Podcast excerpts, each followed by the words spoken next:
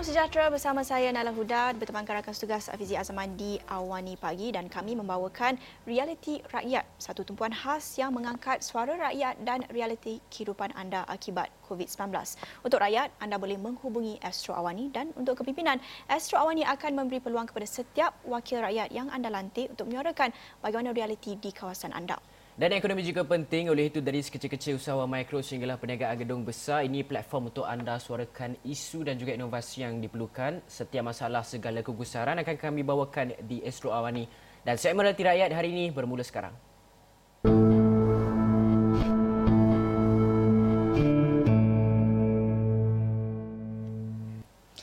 Baik, industri makanan tidak terasing daripada kesan pandemik COVID-19 dan juga pelaksanaan PKP sejak Mac lalu dan kini berada dalam fasa PKPB. Jadi pagi ini kami bawakan satu inovasi yang menyediakan platform untuk semua pembekal makanan asas seluruh negara yang disenaraikan pada satu directory mymakanan.my. Untuk itu kita terus bersama pengarah eksekutif International Strategy Institute Fazil Irwan Som. Terima kasih Cik Fazil bersama kami di Awani Pagi Realiti Rakyat menceritakan tentang inovasi mymakanan.my ini yang uh, seperti saya memperkenalkan merupakan satu directory semua pembekal makanan asas di seluruh Malaysia dan ini untuk membantu uh, pembekal tempatan memasarkan serta mempromosikan produk mereka dan uh, ini merupakan satu platform yang amat-amat penting terutamanya ketika krisis pandemik COVID-19 ini akses kepada makanan uh, banyak bergantung kepada platform dalam talian. Jadi boleh Cik Fazil mulakan dulu uh, ceritakan tentang idea uh, in, inovasi di sebalik mymakanan.my ini bagaimana tercetus bermulanya idea tu? So um, okey assalamualaikum terima kasih. Um, um, saya okey cerita pasal mymakanan.my ni um, since MCO lah sejak MCO kita kita fikir uh, COVID-19 ni memang banyak uh, ekonomi merudum uh, di seluruh dunia uh, yang membawa kepada pengangguran semua. Um, then of course um, apa yang terjadi ialah uh, kita perasan bahawa banyak um, uh, penjual-penjual uh, orang hantar promosi makanan orang uh, melalui WhatsApp, Facebook. So dari sana kita tengok uh, um, betapa seriusnya lah dari segi banyak orang sekarang ni macam desperate lah dari segi apa nak nak menjual makanan orang online lah kepada kepada uh, apa penduduk-penduduk masyarakat semua. So dari sana kita pun uh, fikir um, um, memang kena tolonglah uh, the ideas memang nak kena tolong orang hmm. pasal kebanyakan orang yang jual-jual uh, dekat on, on WhatsApp social media semua ni uh, banyak orang ni orang pun pembekal kepada supermarket pembekal kepada pasar raya pasar raya yang besar And pasal MCO ni orang tak ada tak ada apa nama? Tak ada peluang pekerjaan lah, eh, apa eh, bisnes lah. So hmm. banyak kontrak orang kena kena kena potong. So sejak orang uh, letak uh, apa promote um, uh, makanan orang online. Hmm. So um, kita pun dapat tengok sebenarnya banyak orang yang jual makanan ni sebenarnya orang yang uh, membekal kepada supermarket yang kita sendiri pergi hari-hari. Hmm. So kita daripada daripada situ pun kita pun sedar yang daripada kita pergi supermarket beli barang apa salahnya kalau kita pergi straight kepada source. Hmm. Kan kita pergi straight kepada source and kita boleh beli barang barang makanan daripada orang murah lagi fresh dan kita tolong juga orang-orang uh, pengeluar tempatan kita. So dari situlah kita fikir memang idea ni memang bukan patut uh, bukan eh, memang perlulah idea ni memang perlulah. So that's why kita come up with um, uh, apa website yang boleh jadi directory kepada semua makanan asas ni. So kita fokus on directory saja. Kita tak buat um, e-commerce dari segi I mean kita tak buat um, macam mana? Uh, ah so basically it's macam satu list directory orang yang nak orang yang nak uh, tahu um, pengeluar-pengeluar uh, yang di tempat kawasan mereka.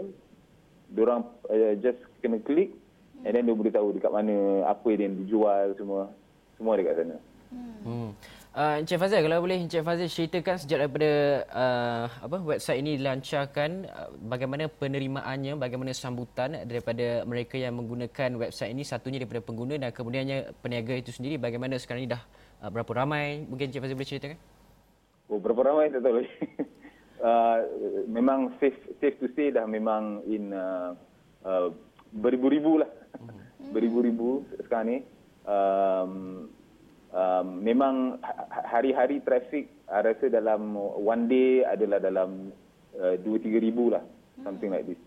Memang sekarang ni because uh, pasal case uh, food crisis, banyak banyak artikel-artikel, banyak news pasal food crisis internationally dengan dan di negara kita juga mm-hmm. banyak yeah. um, news pasal ni so orang pun rasa um, apa nervous lah yeah. so dengan dengan um, uh, projek-projek macam My Makanan ni memang of course dia akan um, uh, mengambil perhatian orang lah dari segi itu mm. uh. Ya, Cik Fazil, kita sebenarnya menyentuh isu keselamatan makanan ataupun food security yang telah menjadi masalah negara dan uh, bukan saja negara kita um, satu masalah global ketika ini dan um, saya lihat kepada mymakanan.my ini sebenarnya um, juga satu inovasi yang um, menggunakan konsep farm to table yang sebenarnya mungkin boleh bantu mengurangkan uh, jarak masa dan uh, distance untuk menghantarkan makanan itu yang uh, juga sebenarnya ada manfaatnya bukan saja untuk membantu uh, pengusaha pengeluar pembekal makanan tetapi ada juga impaknya dari sudut alam sekitar yang mungkin boleh um, mengurangkan jarak penghantaran makanan itu. Uh, bagaimana pandangan Cik Fazil? Ya betul memang uh, saya setuju. Um, apa dari segi kalau kita lagi merapatkan uh, consumer kepada supply chain hmm. lagi banyak uh, lagi uh, banyak kita boleh kurang dari segi carbon emission uh, resources. Ya yeah, memang betul lah. So sekarang ni basically itu yang kita nak buat sekarang ni. Kita nak bagi uh, nak merapatkan lagi consumer kepada supply chain. Uh, lagi dekat kepada supply chain banyak lagi manfaat kepada semua orang. Kerana uh, supply chain uh, pengeluar dapat uh, dapat margin yang lebih tinggi uh, dia dapat tentukan harga dan yang paling penting um, um, uh, um, you know consumer macam kita dapat harga yang lagi bagus dapat barangan lagi fresh. And yang dari segi makronya juga kita dapat tolong uh, pengeluar-pengeluar tempatan kita sendiri. And ini paling penting pasal at least dari segi capital retention di dalam negara kita punya ekonomi uh, dia akan circulate dalam uh, dalam dalam negara kita saja So that's how dari segi itu uh, apa negara kita boleh uh, membangun dengan cepat. Kalau uh, kalau kita depend terlalu banyak sangat kepada um, uh, apa uh, foreign foreign change contohnya yang datang masuk ke Malaysia. Uh, memang dari segi dari segi convenience, dari segi aggregation banyak uh, barang-barangan di tempat mereka memang bagus. Tetapi dari segi um, impact kepada ekonomi adalah lagi bagus kalau kita um, you know retain uh, the you know the money circulation dalam ekonomi kita. Yeah. Um, uh, so memang this is apa kita nak buat lah. Hmm. hmm. Uh, Cik Fazil, dalam masa yang sama juga kita nak melihat kepada uh, apa daya peniaga-peniaga kita untuk cuba adaptasi teknologi-teknologi seperti ini. Uh, bagaimana Fazil rasakan yang uh, apa kesediaan mereka untuk berganjak daripada mungkin uh, sekarang ni kedai-kedai fizikal dan sebagainya tapi sekarang ini dalam talian itu sendiri. Bagaimana Fazil rasakan perkara ini? Okey. Sekarang ni okey. Benda ni bukan baru. Uh-huh. ben, uh, this idea yang kita nak um, bagi apa nak digitize semua uh, uh, you know pertanian petani-petani pengeluar memang dah lama kita nak kita dah cakap pasal ni tapi kita kena faham yang um, kalau tak ada necessity, orang tak akan buat. So that's why orang cakap necessity is the mother of invention. Hmm. Only kalau kita dah dalam satu corner yang tak boleh buat apa-apa lagi dah, yeah. memang kita akan buat. So MCO ni in a way memang blessing in disguise untuk kita. Hmm. Kerana pasal MCO ni uh, membuatkan orang-orang ni yang selama ni tak fikir langsung pasal nak pergi online, dia terpaksa pergi online. Pasal kalau dia tak pergi online, dia tak akan dapat kerja. Kontrak uh, supermarket semua cancel. So memang dia orang kena buat macam tu lah. So sekarang ni, so that's why saya cakap, trend apa yang telah terjadi masa MCO ni, ialah tiba-tiba keluar semua WhatsApp-WhatsApp ni orang menjual ikan, orang jual bahan mentah, semua semua dia dia keluar. So kita pun terkejut kan. Uh-huh. And, and and so bila dia orang keluar semua ni dan kita boleh tahulah um, uh, apa yang dia orang jual semua and dia beli apa dia dia dia hantar pun dia pakai all this yang uh, yeah. Grab, Lalamove, Bungkusit. So benda-benda ni semua baru. Mm-hmm. All this trend semua tiba-tiba terpampar di depan mata kita. And all this because of necessity lah. So in a way uh, sekarang ni as they say while the iron is hot, kita patut take this opportunity untuk empower orang lagi lebih. Supaya bila orang empowered lagi lebih, dia dia orang boleh uh, uh, uh, keluar lagi barat uh, banyak pengeluaran dia lagi meningkat dia boleh achieve economy of scale dan kita pun boleh um, dia boleh membesar lah basically kalau dia ada support yang yang lebih dia boleh membesar tanpa tanpa middleman tanpa all this uh, apa unnecessary yang kat tengah-tengah tu lah hmm. Uh, Encik Fazil, kalau kita lihat perkembangan mengenai uh, makanan asas ni, kita lihat banyak sekali laporan sekarang ini menyatakan bahawa uh, terdapat ramai peniaga yang uh, bertindak menaikkan harga-harga barangan asas mereka terutamanya ketika kita sedang menghadapi musim perayaan ini. Uh, jadi ada tak uh, mekanisme pelaksanaan yang ataupun Fazil mungkin fi- boleh uh, fikirkan ataupun nyatakan pandangan uh, Fazil sendiri? Bagaimana kita nak memastikan bahawa harga makanan asas itu kekal pada uh, harga siling dan sebagainya? Pastinya perlu ada pemantauan terhadap harga-harga barangan yang diletakkan di dalam uh, laman web uh, Fazil. Ini mungkin uh, ada mekanisme tertentu yang boleh Fazil cadangkan ataupun Fazil ada idea baru kami sebenarnya simple aja. My Makanan.my ni simple aja. Dia directory untuk uh, pengeluar-pengeluar makanan asas. Um, dan memang dia list dalam tu semualah. So kalau consumer nak masuk, dia nak tengok harga, dia boleh tanya um, apa sesiapa orang yang uh, menjual dan berapa harga dia orang. Kita tak boleh control macam government, kita tak boleh control price, semua memang kita tak boleh buat. Yang kita boleh buat is kita dekatkan orang uh, apa consumer kepada the source kan pengeluar itu sendiri. Yeah. And uh, dengan harapan of course uh, dengan uh, uh, dari pengeluar you know harga naik itu tak adalah mendadak sangat. Yang mendadak ni sebenarnya orang tengah-tengah ni yang mendadak.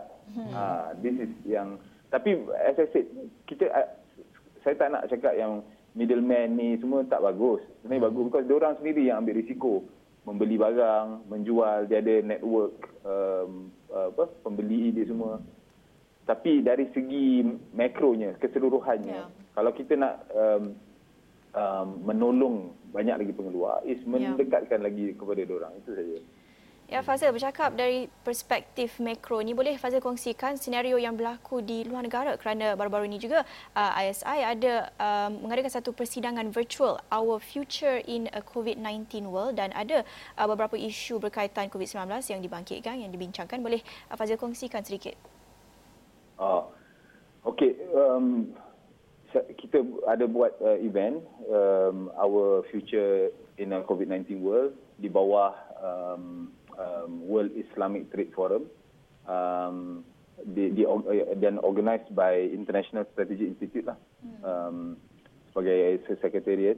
So banyak yang diperbincangkan. Kita ada dalam 29 uh, speakers daripada 12 negara seluruh dunia.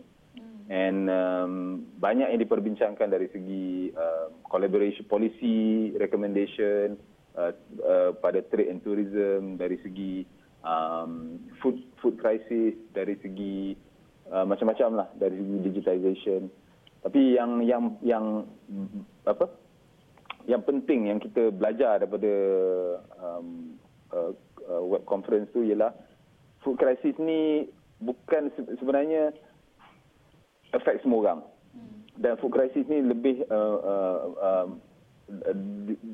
uh, dalam dunia ni is more of a logis problem logistics. Kan?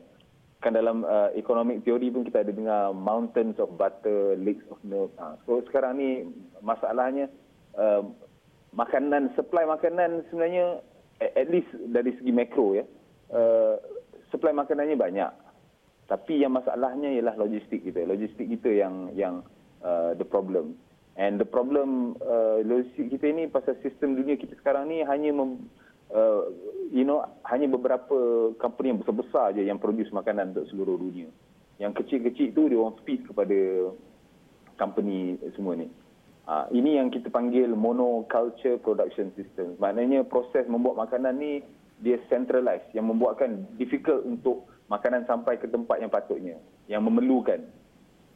So patutnya kalau you know patutnya bukan profit making business yang menentukan cukupnya makanan dalam dunia kita ni tapi patutnya masyarakat setempat, hmm. ketua kampung. Hmm. Uh, itu sistem kita dulu okay. uh, sistem sebelum kita. Kita banyak um, very communal living, communal uh, power of the community masih kuat. Tapi sekarang ni dalam zaman kapitalis kita ni kita dah lain dah. Kita dah banyak uh, lenyapkan, gantikan sistem tu dengan sistem kapitalis kita lah. Okey, okey. And that's the issue lah. Alright, terima kasih banyak Fazil Irwan Sum, Pengarah Eksekutif International Strategy Institute dan juga pengasas My Makanan itu sendiri yang banyak membincangkan mengenai inisiatif dan bagaimana peniaga-peniaga boleh eh, terus direct saja kepada pengguna untuk membeli barang yang keperluan asas makanan. Terima kasih banyak sekali lagi saya ucapkan. Dan eh, kita akan rehat dahulu seketika. Kita akan kembali lagi selepas ini dengan cerita yang menarik.